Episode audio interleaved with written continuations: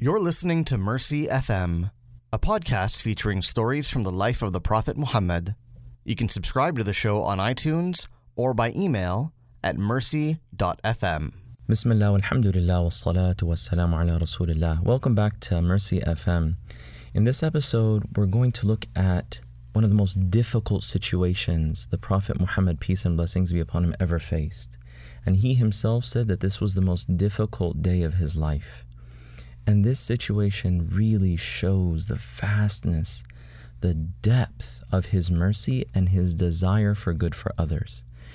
And the Prophet Muhammad, he went to a city known as Ta'if after 13 years of preaching his message of the worship of God and turning back to the one true God to the people of Mecca and them really giving him a hard time, him and all who followed him, he decided to go to a neighboring city to see if they would be more open to the message to turning back to God. And the city was known as Ta'if, and it's a mountainous city. So the Prophet, peace and blessings be upon him, he went there with one of his companions, and he spoke to the chiefs of the tribes of that city.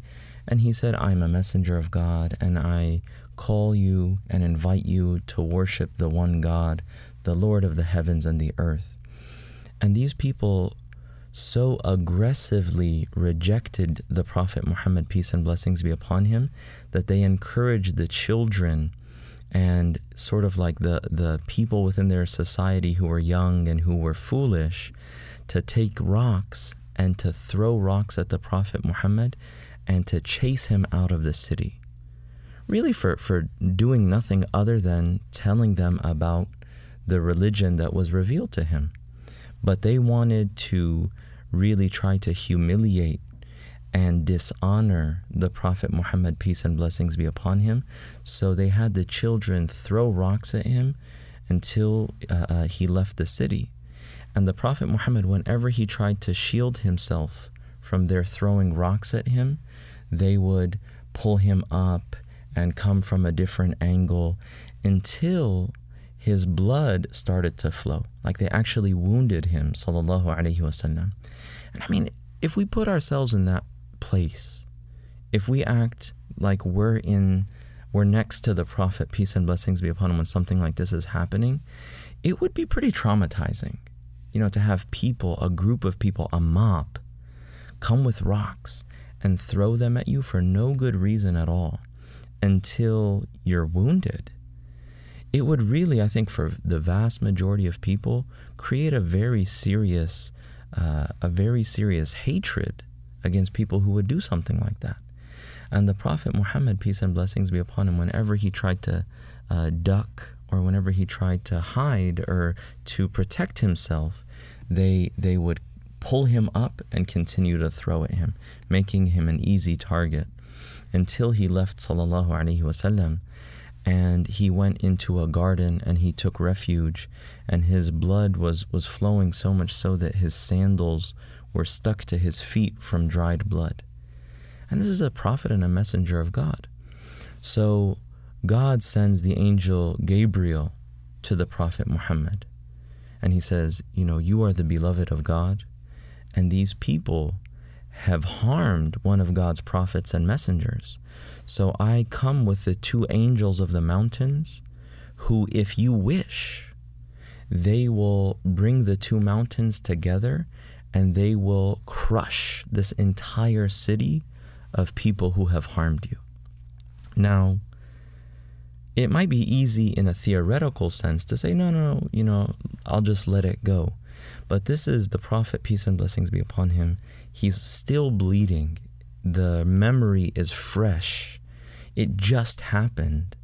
And that these people have really, for no good reason, gone above and beyond in their aggression, in their violence towards him. And God is sending his angels to tell him, I am supporting you, I am protecting you.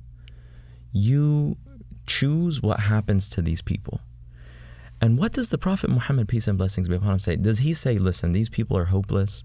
They've uh, uh, they've harmed one of the prophets of God. They're done for.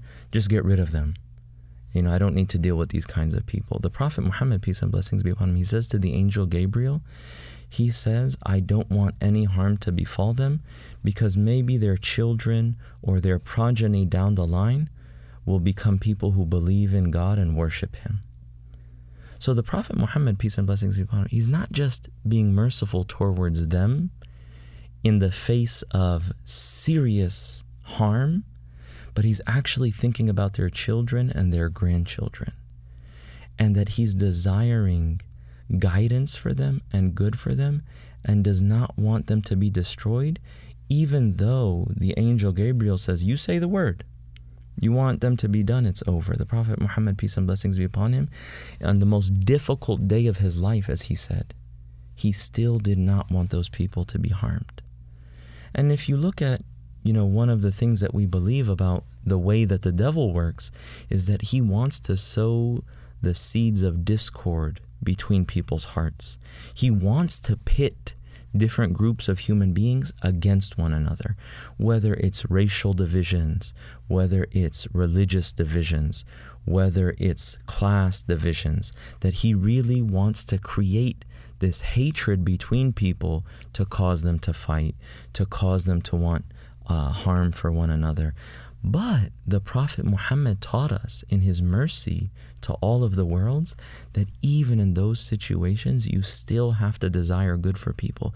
Even when they're misguided, even when they're ignorant, you need to pray for them and you need to forgive them and you need to desire good for them. That's not easy. It's not. You know, like people do something and it's hard to let go. But actually, a heart that is connected to mercy, a heart that's connected to the divine, really looks beyond just the, the things in this world. And we see that from the beautiful example of the Prophet Muhammad. And that's something that we need in the world today. We see all of the, these ideologies trying to create greater and greater divisions between humanity. We need to pray for one another. We need to be able to be strong enough and principled enough to forgive one another, and we need to work towards mercy and reconciliation and having a better world for our children and the generations to come. And that's something that we see very centrally in this story of the Prophet Muhammad, peace and blessings be upon him, and the way that he dealt with this very aggressive and arrogant and violent tribe that was in the city of Ta'if. And then what's amazing is that 10 years later, the vast majority of the people of that city actually embrace the faith and become believers. Not even just their children or their grandchildren, but just within 10 years, many of them were guided and many of them became believers. So we have to look for the good in people. We have to forgive people when they make mistakes, and we have to show mercy even when it's difficult, especially when it's difficult. And that's why this story of the Prophet Muhammad, peace and blessings be upon him, is so needed today to remind ourselves of it, to share this story so people know what the Prophet Muhammad taught and what he lived and what he the legacy that he left behind for all of us to learn from. وصلى الله تعالى على سيدنا محمد وعلى آله وصحبه أجمعين. السلام عليكم ورحمة الله.